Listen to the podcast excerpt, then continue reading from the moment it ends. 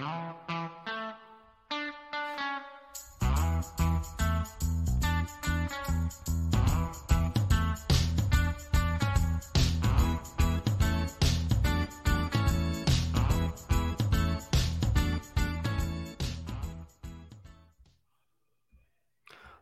to episode 34 of Cue the Duck Boats podcast. Connor, in your note, you put it was episode 33, but last week was Chara. This is 34. Kevin, Kevin, welcome to the podcast on this beautiful Sunday morning. Give us a famous number 34, please.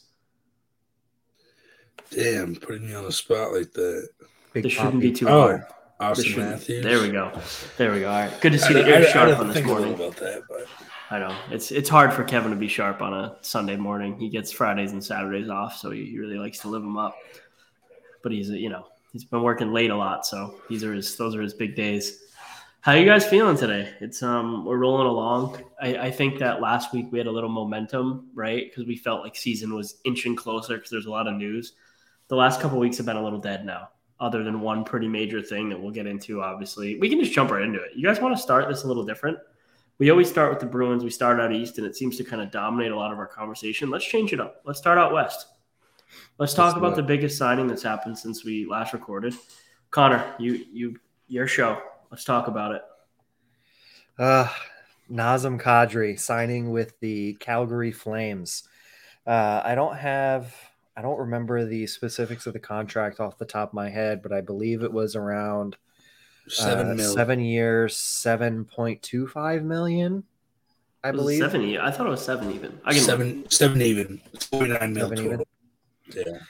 So that was definitely a shocker that uh, sent the hockey world into complete chaos. You know, being the the last big ticket to sign in the free agent world.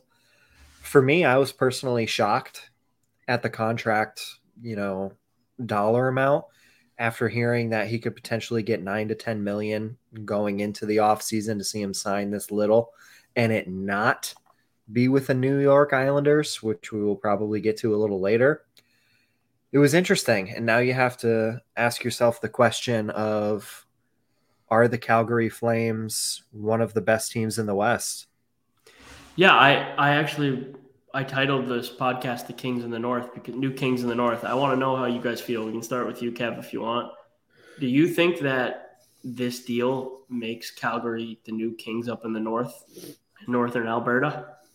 I think it definitely does. Um, just not the Kadri signing alone, but definitely helps. But bringing in Weegar, bringing in Huberdeau, what like seemed like a uh, awful off season for the Flames, they turned around it real quick obviously you're not gonna replace Chuck and Gaudreau with one player, so they went out and got multiple players, set themselves over the future with the first round pick in the prospect, also in the Chuck trade.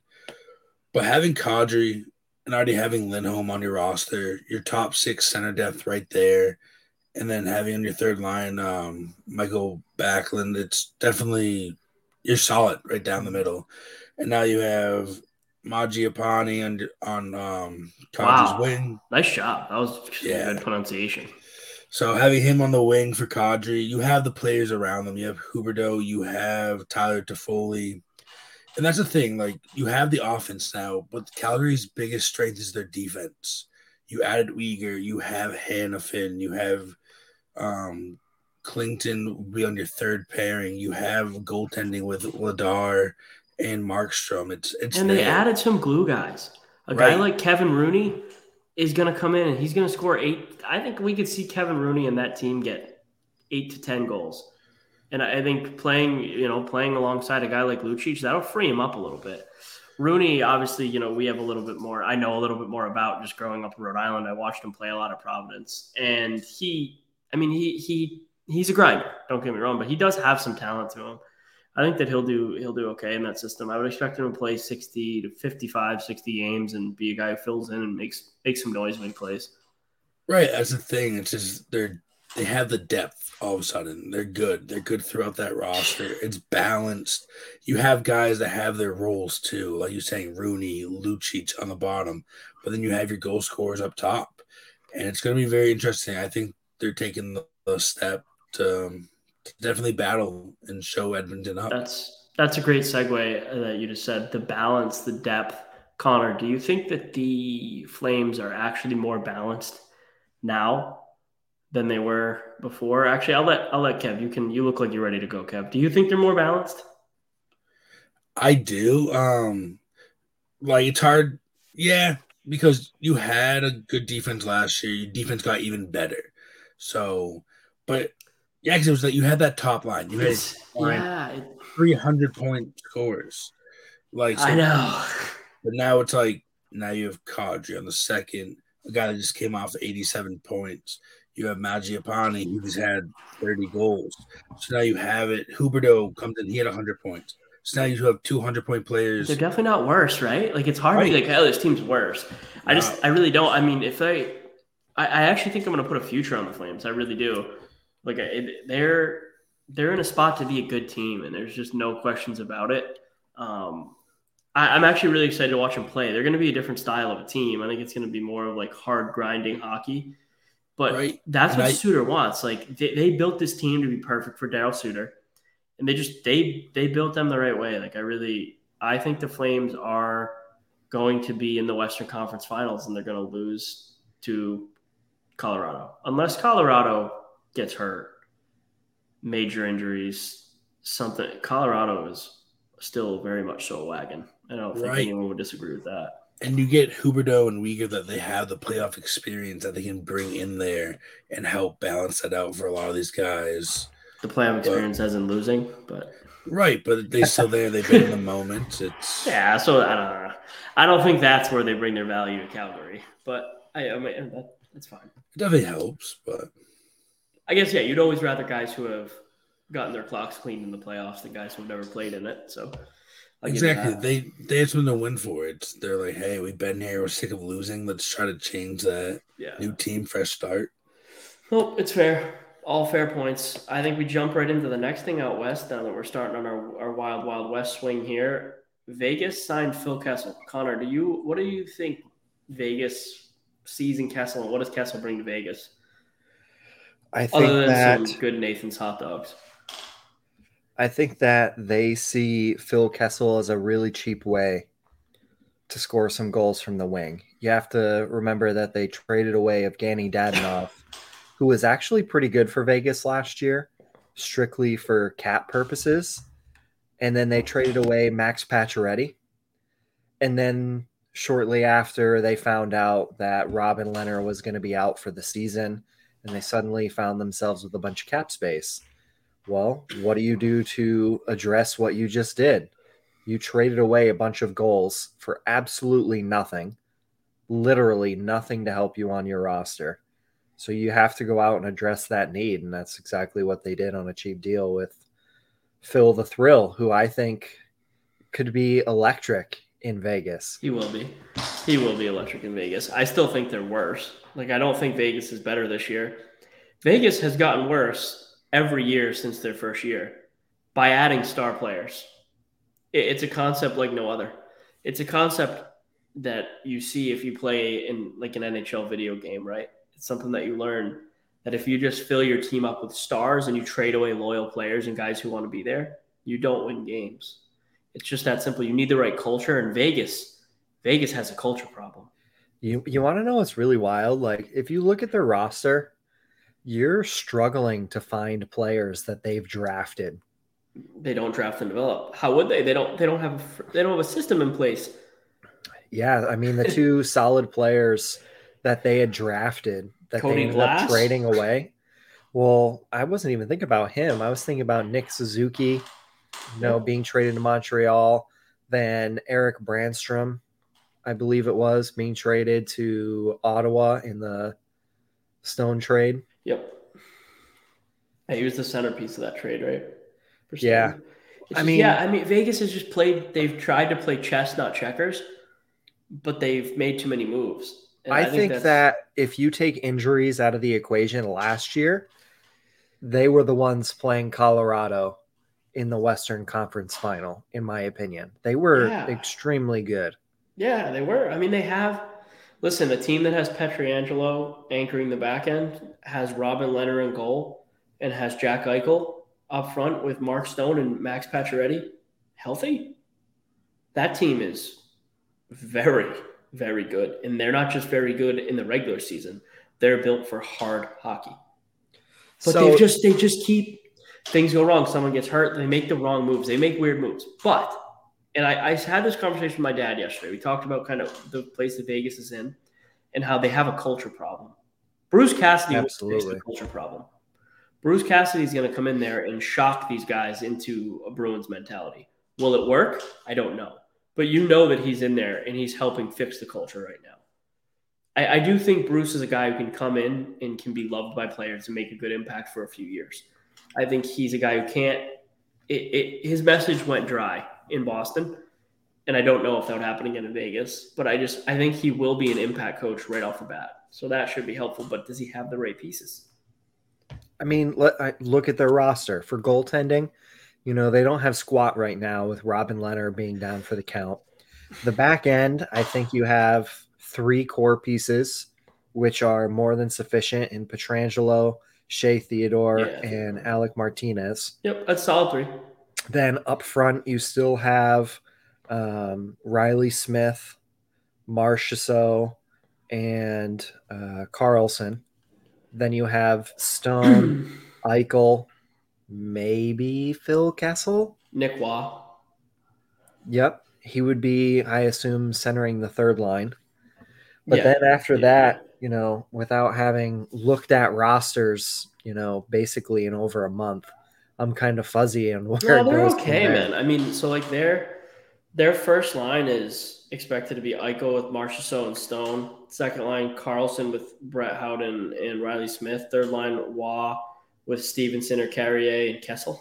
It's really not like that team's not that bad. It's when you really look at it, it's like, ah, oh, well, there is some talent there. I, they're kind of weak down the center. Like I don't think William Karlsson is as good as he was. He played in that one year, and then I mean, like I mean, last year he was a 35 point player. It's not exactly, you know, it's not what you love. It. I don't know how many did he play the whole season though. I really don't follow Vegas very closely because they, they play so late. That's the problem with a lot of them. Like I watch them when yeah. I can, but like for us on the East Coast, it's just it's tough to be like staying up on a Tuesday to watch Vegas play till one in the morning. That's where I kind of get like you know a little bit spoiled. Yeah, and you know I'm an hour behind, so it's somewhat easier to watch like the first period or two before I'm like, all right, I got to go to bed. I'm, I'm dying. Yeah. yeah, I know. But yeah, I mean Vegas, they'll be there. I mean, yeah, Karlsson played 67 games. He had 35 points. It's not exactly second line center numbers but it's not too far off really in today's NHL. I mean, it, it the way we're moving and scoring so high that yeah, it's really not great numbers for what they need out of them. Yeah. But of course, when you have people who are hurt and they're coming in and out of the lineup constantly, it's hard to, you know, keep chemistry and line combinations, etc. So, like I said, you know, take health out of the equation, and I think they were you know, first or second in the Pacific Division. And now with all the moves that the Flames have made, the Oilers have made some moves. Now Vegas has made, you know, a couple different moves, not always, you know, additions, but the Pacific Division is Seattle. Seattle's coming. It's going to be a ah. bit, but they're coming. Maybe Matty in a couple Benier- years. Listen, in two to three years, Beniers and Shane Wright are going to be a problem. They have some young talent there. Like those guys are going to be stars. That is going to be their MacKinnon and Rantanen. I'm telling you. That, that like it, those two are going to be good. There's no question about it. I mean, what was Beniers scored 10 points in 10 games when he got in the NHL last year, didn't he? Something like that. Um, it was pretty, I mean, I don't recall. But either way, I mean, that team has some talent. The West is good. And we have a guy who is going to be moving around from out West. I think. We think he's going to be on the move. I'll let you start this one, Connor. Mr. Showtime, Patrick Kane. Sounds like he's given a list. Yeah. So just kind of following some of the the reporting, the rumors, whatever you'd like to call it. Um, it sounds like Patrick Kane has sort of narrowed down to three teams that he would accept a trade to who have moderate interest in him you know, according to the likes of Elliotte Friedman, Darren Dreger. One being the Maple Leafs, which I was personally surprised about. Um, two being the Edmonton Oilers. And it's super early in the morning, and I'm forgetting the third one off the top of my head. I know Kevin. New York. Rangers. New York Rangers. How could I forget? Kane Berkowitz would can look. kill me. Kane would look good in New York. Kane would look good in any one of those jerseys. He would be. You put Patrick Kane on the first line at any of those three teams, and oh my, is he going to be re-energized? And I think the point that was holding you up a bit with the Leafs was like, how are they going to make it fit? And then, I mean, obviously, credit where it's due. I didn't even think about this, but um, Marek and Elliotte Friedman talked about it on 32 Thoughts. They said this trade will most likely include three teams. It'll be Chicago, where Kane's going, and another team who's going to get Sauce to pick to take some to retain more salary. So I think there'll be two teams retaining Kane's salary, which makes him a very tradable asset to these teams that are making pushes for the Stanley Cup. It also means his value goes way up. If you know you're going to get Patrick Kane in a low cap hit going into the playoffs, these guys are going to do it. Even though, I mean, he's unrestricted after this year, correct? Yes. Yeah. Here's the deal. These most of these teams probably know, like, get Kane into one of these situations. If if Kane gets to go play with Matthews, if Kane gets to go play with McDavid, if Kane gets to go play, I think with Alexis Lafreniere and Panarin again, he's going to resign. So I, I think there's a good chance, like, it's just whoever lands Kane and puts him in a situation again where he's having fun playing hockey, and he's with other stud players. I think it's a safe bet he'll resign. I I think that some people forget that Patrick Kane is, as much as he's a fun player to watch and he was a loose personality when he was young, Patrick Kane is a driven winner and he wants to win. There's no doubt about that. Patrick Kane doesn't like losing. He's not, that's where he's not Phil Kessel. Like he's not just going to go play anywhere and just and accept defeat. He's gone out and worked his balls off and still been a dominant player on a terrible Chicago team. I, I- Yeah, and I mean that's why I kind of you know don't understand the the Toronto Maple Leafs aspect here for multiple reasons. Like one, his fit on the team. it is weird. You know, it, it's weird in that dynamic with all of the other top players there. Obviously, there's a hole on the first two lines that he could play with, but that's three. Who falls off the power play though? Who falls off the power play? That's another good question. Like what? Patty Kane's not on PP one? No. Like what? Two, the other thing for me here is there's a lack of connections for him on that team. You know, compared to the Rangers, where you Yeah. have Artemi Panarin, who he had a lot of chemistry with, and you know they were kind of frickin' frock for a little while, and then in Edmonton, Duncan Keith is there. Duncan Um, Keith he, retired. Nope, he transitioned in, into a uh, front office Oh, really? position with the Oh, team. I, yes. oh I, yeah, nice. So, you know, there's familiarity there and him being with the organization, him being able to say, hey, you And know, this is what it is." McDavid. You know, McDavid's blah, blah, blah. too. I don't know if you're gonna bring that up, but Connor McDavid plays on that team.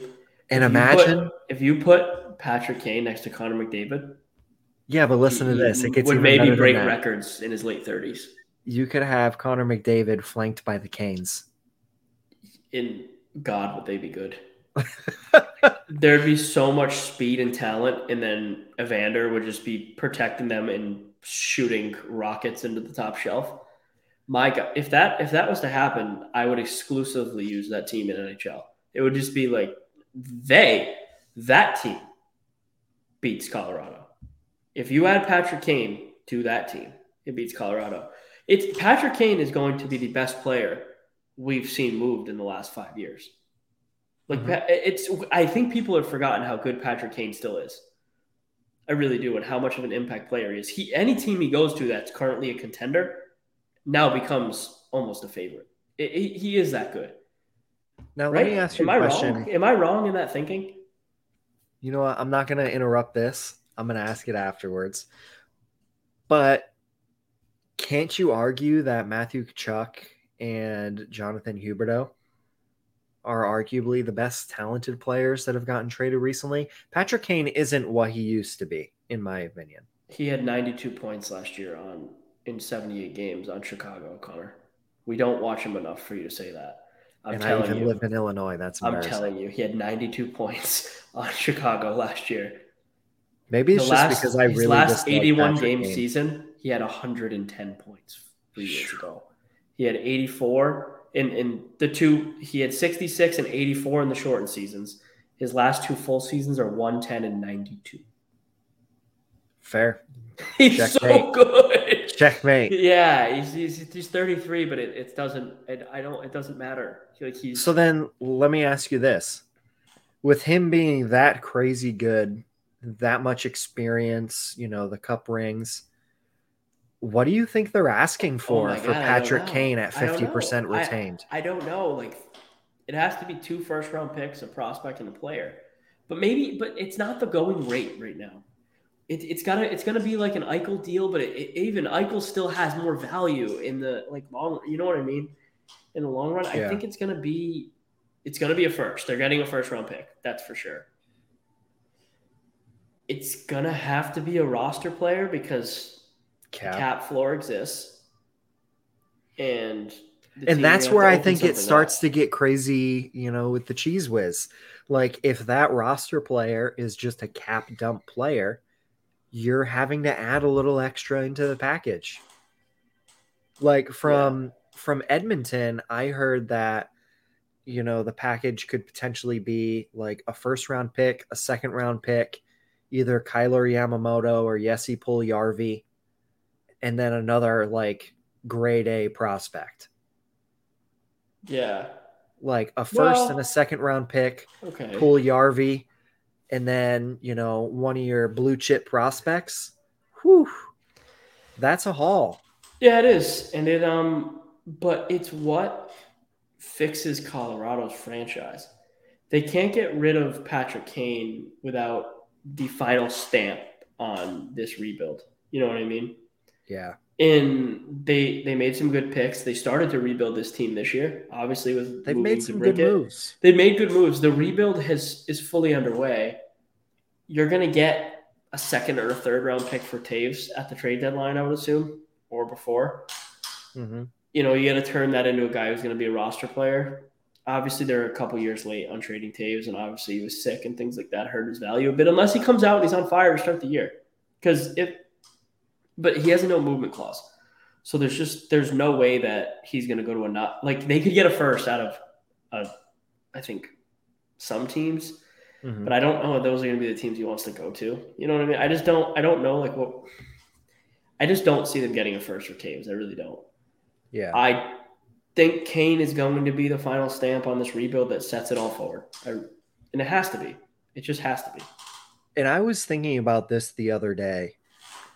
Now seems like the perfect time in the NHL climate to be needing and wanting to rebuild because Yeah. you're in this, you know, basically flat salary cap world where some of these where some of these players being moved are on really cheap contracts because of how old they are and you're able to get so much more in return for these players yeah, just because everybody's completely strapped for cap yeah. where in a couple years when the cap goes up you know 10 plus million dollars i don't know what you know uh, an nhl trade deadline is really going to look like at that point It's going to be interesting. I think we have so next year. Um, I think we're going to look at three to four million dollar jump. Year after that, another one like that, and then I think that third year we'll finally hit the big that big jump. But the Yeah. the NHL has spoken multiple times in the last couple months. They're actually above where they thought they were going to be in profitability and how much money's coming in. They last year was really successful, so it should help.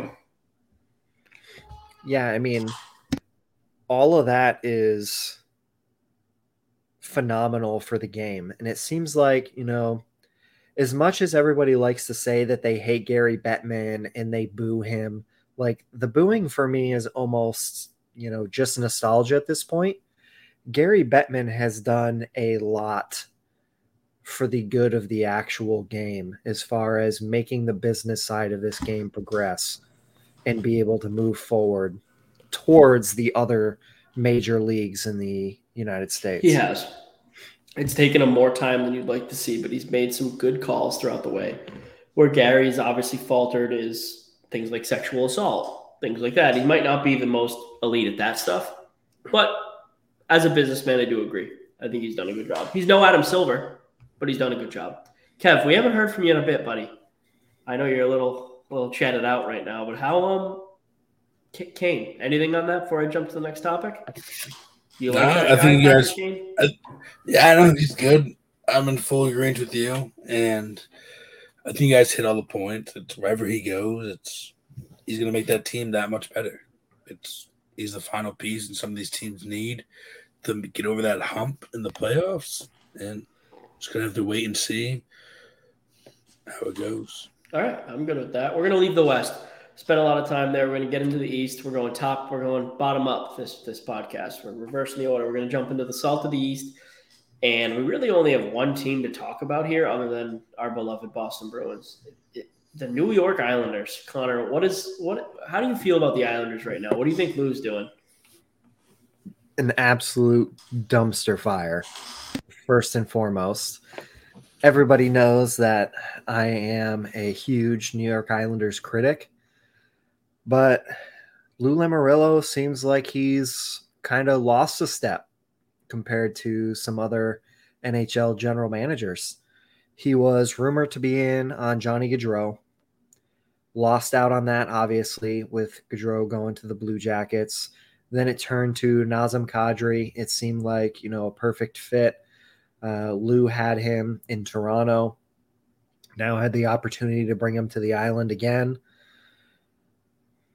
Couldn't make the cap space work. Obviously, Calgary paid a pretty hefty price to get rid of Sean Monahan, and he couldn't make the cap work for Kadri that seemed like a huge swing and a miss where, you know, now all we see is basically they signed RFAs. They really didn't sign any action on the UFA market.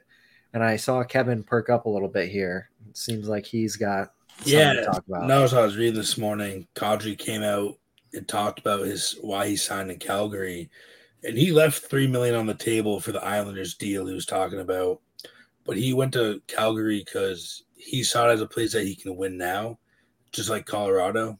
It was more of he wanted to win instead of just taking that extra three million, three and a half million to go play for a team that he didn't know how the team would be, but he knew in Calgary has what Colorado has.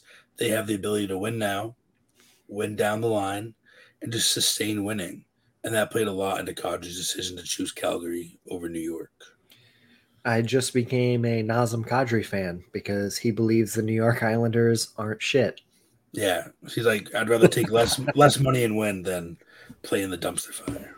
Yeah, I, I, said it last week. I'll say it again. The Islanders just move zero needles for me. Zero needles. I Lou tried to build them into a 1995 hockey team, and it's just not quite working.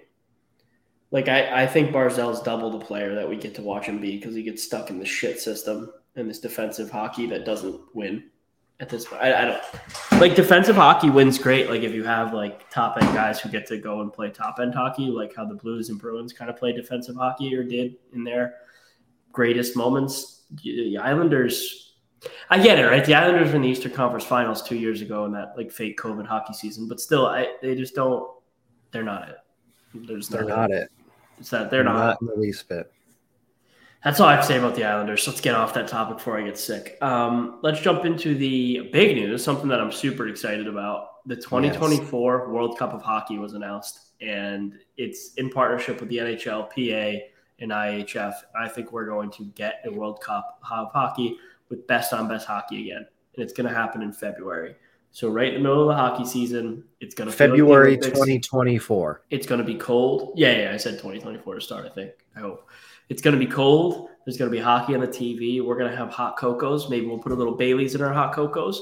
we're going to sit there. and We're going to watch the World Cup of hockey, and that is going to be awesome. Do I we mean, know where it's going to take place? It is two years away. We might be able to go there. And I would like. I would like to go. I would. I. I want to. I'm. If it's in, it's going to be in the United States.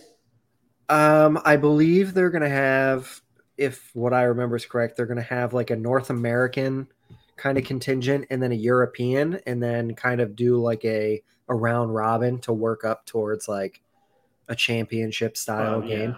Yeah. I, I'd I'll be going to a game if it's in the Northeast. I'm sure if they're going to be a North American game, probably going to be in the Northeast. Let's be honest. Hockey, hockey hub of America. But yeah, no, that'd be. I'm excited. I'm excited. What does it mean you guys get to watch best on best hockey again? It's been so long. It's been what? I mean, probably since the last. No, probably since the last World Cup. It was Yeah, more recent than Sochi. yeah. The, uh, When they had Team North America, it was right Brad- after Brad Connor McDavid. scored the golden goal. Yeah. I mean, part of me gets excited for, you know, best on best hockey, kind of like the Olympics or a World Cup. But at the same time, I don't invest as much of my heart and soul into rooting for those teams. So it really doesn't, you know, affect me either way. Like if Team USA loses and they're out of the tournament, eh, whatever. On I to the next. I will be full blown waving my American flag, rooting for Team USA. Face painted red, white. Like and I. I Let's love. go. I watched every. I watch every Olympic hockey game for women and men, in at all the odd times. Like I watch. I love. I love watching Team USA play hockey, no matter what. One thing, I don't know if we really want to touch on it much. I don't know if Team Russia will be playing in that tournament. In the NHLPA and NHL haven't even decided if they're going to let there be a Russian athletes team. That was talked about a little bit on what podcast was that? Was it on 32 Thoughts? 32 thoughts. Yeah. I started listening to it a little bit this morning as uh, I ran to the gas station to uh, grab my my monster to keep me alive this morning. And yeah, it's it it's not sounding good for the Russian athletes. The They're Ruskies might not probably going to be yeah, they're probably going to be on the outside looking in unfortunately, which, you know, do I feel bad for some of these players? Yeah.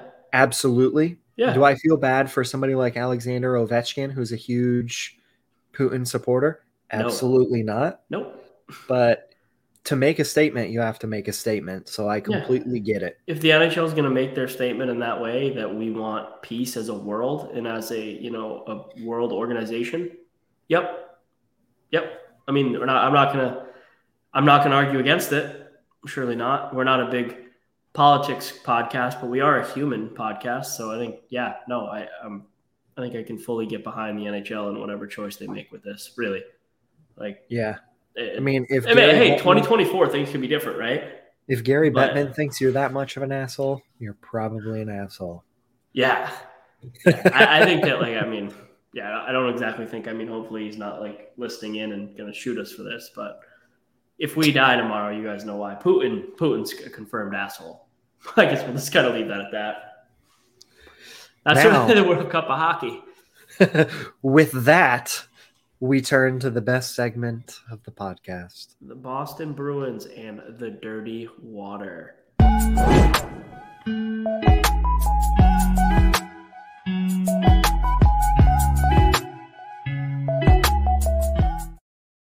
Obviously, we saved the segment for last because there's not that much Bruins news going on.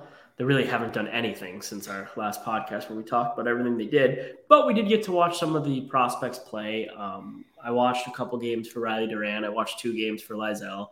They played in World Juniors. They looked good, right? I mean, how do you, Kev? I know you've gotten deep into Lysell. Talk about it. Talk about how you feel about Lysell's tournament and just where you project him going. Maybe even this year. Like, where do you think we're going to watch Lysell play this year? Yeah, so I think that's the big question everyone's asking. You watch Lysell come into the tournament, and it was all great. He showed off his playmaking, his shooting, his ability to be the one that takes the puck into the zone, not get knocked off, go into corners. This guy really showed a lot, like his skill, his speed, his skating, to make those sharp turns and everything to like dodge out of the way of players and just put run circles around other players. But that's a big thing. It's he's playing against what 19, 20 year olds. It's not the NHL. 20, yeah. Yeah. So that's like the biggest problem. Um, training camp's going to play a big role in deciding what where Lysell will end up at the beginning of the season. I would love to see Lysell get an opportunity at least. I know a lot of people are saying he's still small. He's what five ten, 100. 5'11", 189, 185, Yeah, something like that. one eighty five, You know, like that. But it's like, look at Johnny Gaudreau. Look at him thriving. Like small people, you're fast and you're tough. Guess what? You can play. So I I think don't just giving him the, size. yeah, but that's the, that's the biggest thing people are saying that he needs to bulk up more. But it's like you can't worry if he has the skill to play, especially with the injuries. Give him. I'm not saying have him play 50 games, but give the guy like 10, 15, 20 games in the beginning just to see if he's ready. It's not going to destroy his development. It's just going to be. It's going to tell you where he is at the moment. And worst case is you go down to Providence. He plays down there, continues to light up, light up the A- AHL, and then get ready for next year. But I definitely think he deserves a chance if he's a strong training camp to show what he's got for his organization. Finally, be happy about a prospect. Finally, be like, oh, Sweeney actually did something right for once. But I hope so. Um, what about you, Connor? What are you thinking?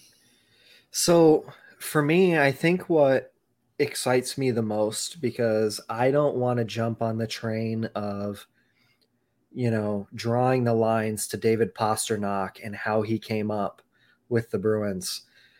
For me, it's more of a when you watch Lysell play, he dominates players his own age.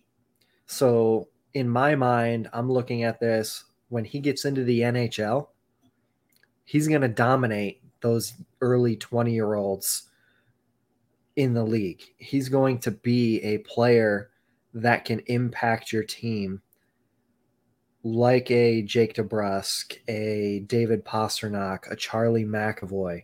He'll be able to dominate his own age group. And I think that bodes well going into the future. Whether he becomes a superstar or not, he's obviously going to be a very serviceable NHL player from what everybody's looking at now. Yeah, I don't think you're wrong with anything you just said. Um, I think he. All right, let's just let's just look at how EA Sports projects him. Um, playing NHL franchise mode. I'm in 2030. They have him as the second highest goal scorer in the NHL right now. He's an overall. He's a 90 overall player. So I traded him, but he plays for Calgary. but yeah, yeah, he's, he's a stud though. So I mean, even like his, it's. Yeah, I think he's going to be a good player. I think it's that simple. Uh, Riley Duran, um, he he's been surprising. He really has. He's been super surprising. I didn't really know anything about him coming into when he was drafted. Oh, Other than he was a local kid and you know this that. Watched him play a couple times at PC. I was very surprised at not not like very. I just didn't know who he was really, right? So he, he's good. When he made Team USA, that's another eye opener. When you watched him play, it was another eye opener. He's hardworking. He has a shot. He's a decent skater, and he will grind. I think he is a future mid, bottom six, middle six type player. It- It's probably he's probably a bottom six player in reality, but I do think he's a guy who comes in and can be a decent player in the NHL. I really do. I mean, it's he's better than like just watching him at this age, like thinking about like other guys, like he's better than how like a Noel Acciari was in college, things like that. Like he and Noel's made an NHL career. Just kind of trying to compare my brain, like watching him at PC, watching Noel at PC. He he's good. Like Riley Duran's good, and I think he's going to be a player. And that was a good pick. You guys watch him at all or anything on that? If not, I mean, no, it's not a Oh yeah, no, I watched him. Um, especially being on a fourth line role, he was scoring. Like yeah. He makes an impact. Yeah, so it was definitely exciting. Cause it's like we don't see these guys when they're playing like in the WHLs. They're playing in college. You don't really follow them, so it's nice when you have these tournaments where it's being televised nationally around the world. Like see the guys that you normally don't get a chance, and I was like, oh shit, we have that guy. He's Yeah, and good. it's not like like again, he was on their fourth line, but when he was on the ice, he made an impact. He's like an energy guy. He was out there Oh he yeah, was he, making dude, an he was like getting like to have two assist games or two Yeah. goal games. It was it wasn't. He wasn't playing on their first line with Thomas Bordeleau and these first round picks. Like that. That wasn't the way it was going. You know what I mean? That's not. yeah. But he made the team and he didn't look out of place. So I mean, that was that was great to see. Even Dan, what's his name? Dan's Lock Lockness, whatever his name is, the guy for. uh I know it was the other Bruins. Yeah, I, I have no he looked good too. He, Yeah, he I, didn't do bad. I have no idea who he is, so I'm not even gonna act like I do. Yeah, I think he's like a six six two center. Uh, it's good stats. I, the Bruins should take all the centers, all the centers, and then just Yeah. put them all in, in a pot, and hopefully one of them rises to the top. That's really, I mean, Sleep, go to sleep with pictures of Patrice Bergeron under your pillow. Just hope to God maybe some of the ankle. That next and really only last like Bruins thing we have is we have heard that there's some mutual interest with Calgary in Bruins, which obviously everyone knows, but with some specific players, right? We know the Bruins are interested in Lucic, and we know Calgary's interested in Craig Smith. I actually heard that there has been a point in this offseason where the where the Bruins pretty much had a done deal for Craig Smith, and it just didn't go through there was a hitch with something at some point or some compensation, something like that, and it didn't go through. So the Bruins have been actively trying to trade Smith, and we're just gonna have to kind of wait and see what happens. There's only so many spots in that top nine, and with I think the Bruins' urge to get Studnicka in the lineup, get Frederic playing in a more solidified role. Pavel Zacha is going to be there. When this team's healthy, there's going to be an odd man out, and I think it could be Craig Smith. As much as I like Craig Smith, and if he's on the Bruins, I fully support him. I'll be happy he's there. I think it might be him. How do you guys feel about that one?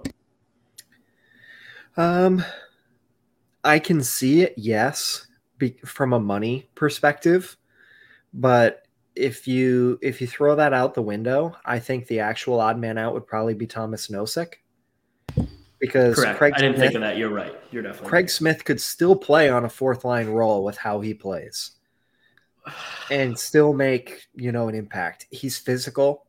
He's a I think it's disrespectful to the player, though. It's like he's not a fourth line player.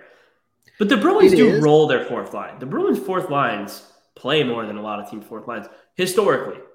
Under Cassidy, under, Under, Cassidy and under Julien, Ronnie fourth Rubbles, line whatever. Yeah, Rubbles. always was the shutdown line. Yeah. which you know Craig Smith being a, a quote unquote you know scoring winger, which he really hasn't shown too much of in Boston, to be honest.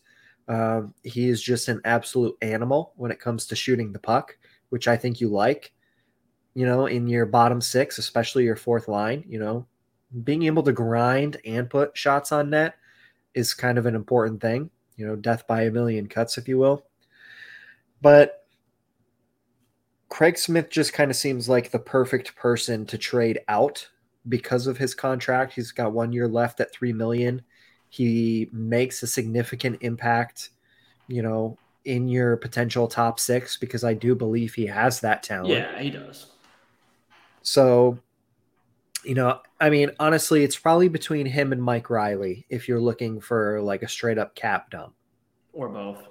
or yeah, or both. I mean, the rumors that we've been hearing with Milan Lucic out there, he's about a six million dollar cap hit. You know, you could potentially trade both to Calgary and just wash the money. Would Calgary be happy with another depth defenseman and a scoring winger? Yeah. Probably. I just think it's almost like I, we're not getting And enough back if we trade all the them. We have to get like a third. No, we're done.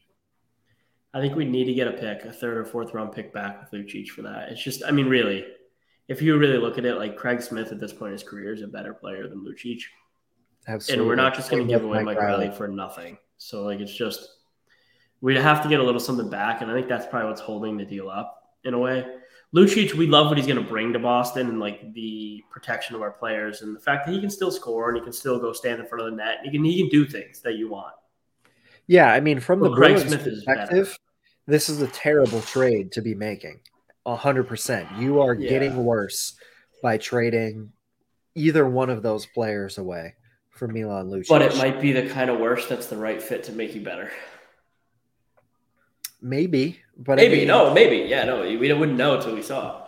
Milan Lucic is also not going to be playing with the same, you know, folks that he was playing with many moons ago.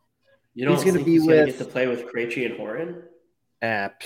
Well, I mean, maybe Krejci and Pastrnak or Krejci and Hall, but No. What I mean he is, no way. you know, the culture in the bottom six of this team is much different from what it was when Lucic was a part of this group. yeah, there's no more meat sticks down there. No, I mean he they doesn't have Shawn Thornton like just out there dominating people's faces. and the last, you know, real person who played that role was Chris Wagner, and they sent him in his suitcase to Providence. So, but he did finish in Boston. He finished he, in Boston. I, I, but it's just not like there's just the Bruins have signed guys. They have started to develop some guys. It doesn't make sense for us to have these middle aging, yeah, bottom six players. It just you can't start to progress into a retool if you don't develop the guys at an NHL level who are ready to play at the NHL level. It's that. That's the only reason why a two for one makes sense for me. Correct, because it opens because you're spot. opening up a roster spot. Uh, that's the only way I see it. It's the only way I see it as applicable. It's because you're opening up a spot for one of these guys to play hockey. Now, when we talk about you know bringing people up, drafting and developing, let me ask you this because I was thinking about this while you were talking about Lysell and Duran over the past decade, what top six talent have the Bruins really drafted and developed? Pasta, Marshall. Yep. That's DeBrusk. over a decade. Okay, that's what I knew. I was thinking of it. DeBrusk. Um, Pasta. So if we're going, yeah, because most of them were outside the decade. Top, and we're not going to count defensemen. We're not. So this is like year after Stanley Cup till present. Okay, Europe so far, the present. Top Pasta six talent. Nebraska. Pasta Nebraska. Jesus. That's it. Now, yeah. defense the top Ma- McAvoy, top two, top four. I don't McAvoy, Grzelcyk, Carlo, McAvoy, Grzelcyk, Carlo, Torey Krug. They've done good with that. They've done good with that. That's four. I mean, you really well, can't. I mean, Torey Krug, to be fair, when we say draft, was undrafted free agent, an unsigned. But that's I count that. I count that. Okay, fair. They did develop fair, that. The, defensively, they've been okay. Like really, you can't really be like so. That's decade, terrible. Like that. You've got a top four defensive unit, but that all two wingers. Yeah, yeah no centers. No centers is a huge problem. It's a huge problem. There's no yep. because they drafted. I mean, they reached for Zach Senyshyn. They reached for him. That was a problem. You know, I do think that we're going to end up looking at 2015 in a different light after this season, finally, because I think Zboril is going to have a strong year, and I think so is DeBrusk, and we're going to say, okay, I we think did some players we could potentially be including in the top four defensemen that the Bruins have drafted in the last I decade. I really do. I think he still has the potential. He was the top three most talented defensemen in that draft. He showed flashes last year of top four defensemen before he was hurt. And I think for the first time, he has the confidence in himself and the feeling that he's wanted in Boston. And I think we're going to see a really good year out of him. I really do. I just listened to him talk about how rewarded he felt with them giving him a contract after he got hurt. And he just said it made him want to work that much harder, like to get back and be good. And I mean, the guys are there. Like you want to see what it takes to be a top defenseman in the NHL. Look at Charlie McAvoy. Look at Hampus Lindholm, who we're just forgetting we have, right? And the Bruins decor with a top four to start the year of I, it's honestly it's going to be Lindholm. What's it going to be? Lindholm Zboril. Carlo, that's what I was just thinking. Like Lindholm Zboril. Yeah, it's, it's probably what it is it's going to be fine to start the year. It's going to be fine. The Bruins. It's so weird because the Bruins have the depth to stay in the playoff picture and skate along. Then you get McAvoy and Marchand back, and you make your push. And so you I think that push is going to come first. Yeah, you will. You will. If I think if that push is going to come right at the Winter Classic. Yeah, I think from the winter, the Winter Classic is going to be the springboard for the Bruins to go out, have a hell of a team building experience, beat the Penguins into the ground with Kevin and I sitting five rows back yelling. Let's go, baby. And I think it's going to set the tone for the remainder of the Bruins season when we go on to eventually win the Stanley Cup. Um, but I think that's, I think I'll leave it with that homer take. I think we wrap this thing up. I actually do want to give a couple bets. So we're going to reintroduce our Lucky Ducks section of this podcast and we're going to give a couple plays coming up for this season.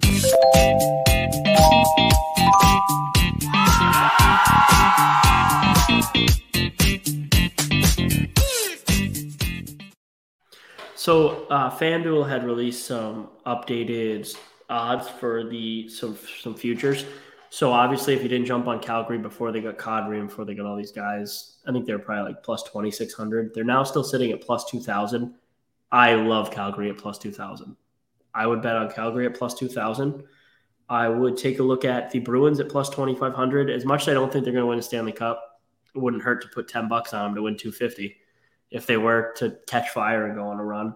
Another team that I really like at their value is the Lightning. They're plus 1200.